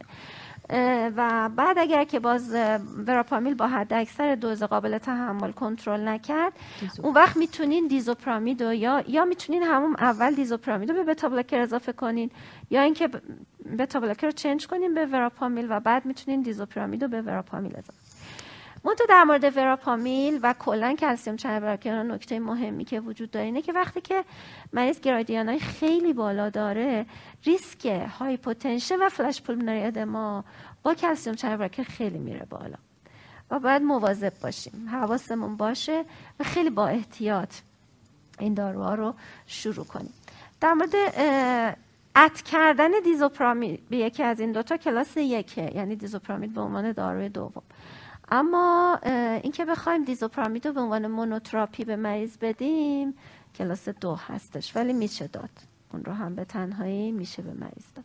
این در مورد case ی بود که LVOT obstruction داره, داره و symptomatic ه یعنی ابتدا beta blocker ها اگر جواب نداد حالا guideline ی وراپامیل و نهایتا اگه به این جواب نداد combination دیزوپرامید با یکی از این بله. دو تا ترکیب به عنوان گزینه های درمانی هن. البته خب با لحاظ کردن اینکه بیمار بالاخره تحمل بله. مصرف دارو هم داشته باشه در کسی که LVOT obstruction نداره و symptomatic ه چی خب در مریضی که اول باید ثابت کنیم که واقعا LVOT obstruction نداره بعد اگر مریض symptomatic باشه باید دنبال دلایل دیگه برای symptom ش حتما باشیم. یکی از چیزایی که می‌تونه کمکمون کنه cardiopulmonary exercise test ه. cardiopulmonary exercise test می‌تونه کمک کنه که در واقع مشکل در واقع اون utilization اکسیژن که باعث میشه function مریض مختل بشه کجاست. حالا توی خود سیستم قلب و عروق تو circulation نمی‌دونم توی میتوکندریه توی ریه ها هستش. اگه واقعا مریض obstruction نداره و symptomatic هست هم باید اول دنبال دلایل دیگه برای symptom ش باشیم که مثلا مثلا مریض نکنه آنمیک شده نکنه یه دلیل دیگه ای براش وجود داره. و بعد بریم سراغ اینکه حالا بیماری ریوی نداشته باشه. یه دلیل دیگه ای برای در واقع تنگ نفسش و اختلال عمل کردش وجود نداشته باشه. و مضافم به اینکه خب کاردیوپولمونری اکسرسایز می‌تونه به ما بگه که آیا واقعا مریض مشکل در واقع محدودیت functional class داره یا نداره؟ چون یه وقتایی مریضا میان میگن ما تنگی نفس داریم ولی بعد که میای CPET ش رو می‌کنی می‌بینی peak VO2 بالای 80 درصد داره. یا مثلا یا deconditioning هستش یا واقعا اضطراب هستش چون خیلی پیش میاد دیگه. بنابراین باید بگردیم دنبال عامل در واقع symptom خب و حالا قبل از اینکه بریم سراغ device therapy و خصوص بحث مهمی که در این بیماران کاهش ریسک sudden cardiac death هست توی این موضوع رو خب همیشه همه همکاران می‌دونن. شاید کمتر بهش توجه میشه ولی همه ازش اطلاع دارن. screening خانواده فرد البته بدون در نظر گرفتن تست های ژنتیکی که ما تو ایران حالا چه خب در, در نظر نگرفت دیگه. اصولا ما به نظرم بهتره که هر چیزی که لازم داریم که در دسترسمون باشه بگیم بخوایم. چون اگه نخوایم هیچ وقت در دسترسمون قرار نمی‌گیره. یه جورایی HCM هم مثل DCM ها میمونه. یعنی شما وقتی که HCM رو تشخیص میدین اول بایستی که توی اون در واقع ایندکس پیشنتتون بگردین دنبال اون ژنایی که عاملش هستش. بعد اگر که ما اون در واقع مریضی که فنوتیپش رو داره ژنوتیپ رو پیدا کردیم یعنی ژن خب ما بررسی ژنتیک می‌کنیم ممکنه سه گروه ژن پیدا کنیم یا پاتوژن هستن یا likely پاتوژنن. یا اینکه variant های ناشایع هستن یا اینکه اصلا non-significant ه یعنی variant یه که نمی‌دونیم ارتباطش ثابت شده نیست. اگر که variant های پاتوژن یا likely پاتوژن رو پیدا کردیم توی اون فرد توی اعضای خانواده بایستی به صورت cascade genetic testing کنیم. یعنی بریم بگیم که یعنی اون ژن رو بگردیم توی اون بله. توی نه توی نه درجه یکشون اون ژن رو پیدا کنیم. cascade بندیش اینه که ما میریم توی index پیدا می‌کنیم. بعد میریم تو درجه یک ژن رو پیدا می‌کنیم. اگه تو اون درجه یکی که گشتیم ژنی پیدا شد تو درجه یک اون دوباره میریم میگردیم. این میشه cascade genetic testing. منتها این مال همون پاتوژن likely پاتوژن است اگر ژن رو تو هر کدوم از اینا پیدا کردیم بعد میریم سراغ فنوتیپ. اگر اگه فنوتیپ مثبت بودن ژنوتیپ مثبت بودن که دیگه خب بایستی مریض بریم سراغ درمانش رو کارهای دیگه. اما اگه ژنوتیپ مثبت فنوتیپ منفی بودن بعد باید مریض رو follow کنیم. بچه ها هر دو سه سال بزرگا هر سه تا پنج سال اکوکاردیوگرافی باشن. اما اگر اون ژن هایی که ناشایعن پیدا شد یا variant هایی که در واقع معلوم نیست که چقدر ارزش دارن اونا رو پیدا کردیم. اینجا دیگه لازم نیست بریم genetic testing بکنیم. فقط فنوتیپ رو بررسی می‌کنیم. مریضی می‌بریم اکو می‌کنیم یعنی از درجه اکو می‌بریم اکو می‌کنیم و بعد اگر که فنوتیپ مثبتی پیدا کردیم دوباره همون سیر قبلی رو دوباره تکرار کنیم و ژنتیکشون رو بررسی کنیم. فعلا متاسفانه با توجه به اینکه در دسترس شاید کمتر این سیر انجام میشه. حالا انشالله به قول شما به زودی با درخواستی که وجود داره و نیازی که وجود داره این موضوع هم کم کم جا بیفته بیماران HCM برخلاف تصوری که آدم داره خیلی کم هم نیستن. در practice روزمره آدم خیلی از این بیماران رو می‌بینه. یکی از بحث های مهم کاهش ریسک mortality و sudden cardiac death در این بیمارانه. حالا در این case family history مثبت رو هم داشته ولی به طور کلی approach ما برای کاهش ریسک sudden cardiac death در این بیماران به چه شکل باشه؟ ببینین حالا متاسفانه در مورد اینکه حالا میزان فیبروس چقدر می‌تونه تاثیر داشته باشه هنوز اویدنس کافی وجود نداره. اما خب هم معیارهای بالینی خود در واقع معیارهای ژنتیکی و سابقه در واقع فامیلی معیارهای اکوکاردیوگرافی زخامت در واقع میوکارد میزان خود گرادیانی که وجود داره. اینا همه فاکتورهایی که دیده شده که می‌تونن موثر باشن. برای همین اومدن یه مدلی رو طراحی کردن همون مدل HCM-SCD که الان توصیه اینه که بر اساس اون عمل بشه که اگر واقعا بله. ریسک بر اساس این مدل تخمین زده بشه و اگر ریسکمون بالای 6 درصد بود که قطعا توصیه می‌کنیم بین 4 تا 6 درصد هم بهتره که انجام بشه ولی زیر 4 درصد رو می‌تونیم بر مریض انجام ندیم. یه زمانی یه کمی اومدن focus کردن روی میزان فیبروز بر اساس امارای بعد خیلی نتونستن evidence قوی براش پیدا کنن. و گرچه که من فکر کنم هنوز جای کار داشته باشه چون بالاخره فیبروز چیز مهمیه که اگر مقدارش burden ش زیاد باشه نمیشه از کنارش گذشت که ریسک کمه. منتها هنوز ما اینکه بخوایم صرفا بر مبنای فیبروز تصمیم بگیریم برای چیز اویدنسی نداره. مرسی حالا اگه خلاصه کنیم بخش عمده این بحث بحث هیستوری بیماره. حالا اگر بیماری خودش سیمتوم داره مثلا ویتی می‌کنه بیماری وی اف بله می‌کنه اگر که بله میشه سکند داره که اون به عنوان کیسی که بعد به عنوان سکندری حتما باید داشته باشه. باز guideline اروپایی خیلی تاکید به استفاده از risk calculator داره. آمریکایی هم تقریبا مشابه همون رو دارن ولی تو guideline جدیدشون باز اومدن یه ذره راحت تر کردن کار رو. یعنی میگن که کسایی که مثلا apical aneurysm دارن کسایی که مثلا توی هولترشون VT یا VF non-sustained detect شده. کسایی که EF شون افت پیدا می‌کنه massive LV دارن یا family history دارن باز یه ذره threshold رو بیاریم پایین که خب معادل همون افزایش ریسک عددی در اون risk score میشه. اون ته ته میگه خب اگه نبود حالا بریم late gadolinium enhancement رو میزان رسوب فیبرو میزان فیبروز رو تو میوکارد بگیریم که اگر بالای 15 درصد باشه باز یه ذره با recommendation پایینتر بازم اجازه میده. ولی همونجور که خانم دکتر فرمودن evidence ها کمترین مقدارش فعلا در مورد اونه و consensus خیلی قوی در مورد اون نیست. همکاران اگر می‌خوان از risk score استفاده کنن حتما باید data های بیمار رو توش وارد کنن. سایز LA هست wall thickness سپتوم هست family history و یافته هایی که بر اساس هولتر بیمار توش وجود داره. اینکه اپیزودهای nonsustained VT داشته یا نداشته همه این موارد family history رو توی اون risk score می‌ذارن و در نهایت ریسک تخمینی بیمار مشخص میشه و recommendation بر مبنای اون مشخص میشه. که آیا نیاز داره یا نه؟ خانم که چون لحظات پایانی برنامه هم هستیم یکی دو دقیقه بیشتر فرصت نداریم چه بیمارانی رو refer کنن همکاران به tertiary center برای اقدامات invasive. از حالا septal reduction ها چه surgical چه intervention ها. کیا indication دارن که refer بشن برای این مداخلات؟ خب دیگه وقتی که مریض علی‌رغم در واقع اون حداکثر درمانای دارویی نتونه علائمش کنترل بشه معمولا septal reduction بله توصیه میشه.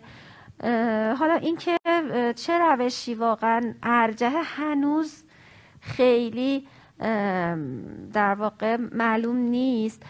توی خود guideline همین European اول septal ablation رو آورده ولی در نهایت گفته که خب این که ما بگیم حتما حالا شاید چون بالاخره یه روش راحت تری هستش در واقع نسبت به surgery کمتر invasive هستش آورده بالاتر. ولی اینکه حالا کدوم یکی واقعا قطعا بهتره رو نگفته.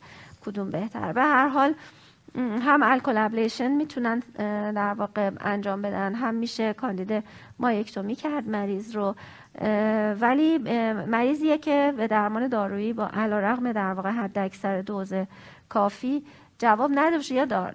تحمل نکنه در واقع درمان و خب در هر دو تا procedure ش هم چه interventional چه surgical حتما expertise دقیقاً. خیلی خیلی مهمه. و آره.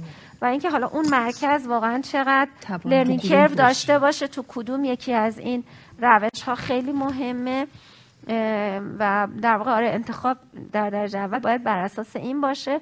و بعد چیزای دیگر رو بخوایم در نظر بگیریم. خب چیزای دیگه هم هست. مثلا اگه واقعا نیاز مریض به جراحی به دلیل دیگه ای داشته باشه. همونطور گفتیم مثلا mitral apparatus اشکال داشته باشه و بخوان مثلا MVR کنن. دیگه این مریض کاندید ablation نمیشه دیگه. از اول میره کاندید surgical میشه. اگه فکر کنیم ریسک مثلا block خیلی بالا هستش یا ریسک مثلا اینکه مریض در واقع rupture پیدا بکنه خیلی بالا هستش در درجه اول میرن سراغ ولی مهمترین نکته‌ش باز همون چی که خانم دکتر فرمودن اینه که درمان optimal medical رو بیمار دریافت کرده باشه چون هیچ کدوم از هایی که انجام میشه صد درصد. نتیجه قابل توجهی نداره و بیشتر بیماران شاید از همون درمان medical اولیه و در حقیقت داروهای inotrope منفی سود می‌برن در درمانشون. و مداخلات حالا چه interventional چه surgical برای case ایی که واقعا علیرغم استفاده از داروها حداقل دو تا از داروها و ماکسیموم دوز قابل تحملشون بیمار نهایتا symptomatic باقی بمونه. درصدی از این بیماران هم به سمت burnt-out HCM میرن بله، که دقیقا بیماران heart failure ی میشن که به مرور زمان EF شون افت پیدا می‌کنه که اونها هم درمان استاندارد heart failure reduced رو بله. باید دریافت کنن و به عنوان یک case کلاسیک heart failure درمان میشن. من هم تشکر می‌کنم از همراهان عزیزی که تا این ساعت بعد از ظهر جمعه با ما بودن. تشکر ویژه می‌کنم از اساتیدی که می‌دونم روز جمعه وقت استراحتشون بود وقت استراحتشون رو برای این برنامه گذاشتن. امیدوارم که تا اینجای برنامه برای شما مفید بوده باشه و ما تقریبا میشه گفت اکثر مباحث هارت فیلر رو امروز سعی کردیم مرور بکنیم. حالا بیشتر مباحث رو رسیدیم. بخشی از مطالب رو هم که باقی مونده ان همکاران مرور خواهند کرد. guideline جدید 2022 ACC شاید اکثر این نکات رو داره. حالا بقیه مطالب رو ما بیشتر سعی کردیم از تبحر و تجربه همکاران استفاده بکنیم چون بخش زیادی از مطالب هم باز recommendation اش در حد expert consensus ه و ما هم سعی کردیم از تجربه که در کشور خودمون وجود داره در مورد این موضوع استفاده بکنیم. همه شما رو به خدا میسپارم. ممنونم از توجه شما.